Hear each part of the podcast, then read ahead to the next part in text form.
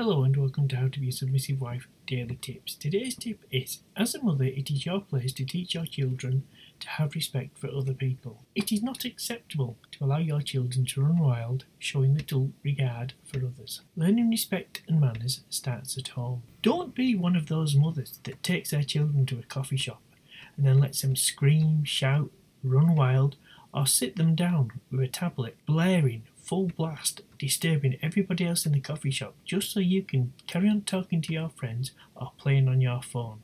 Have respect for other people and teach your children respect for other people.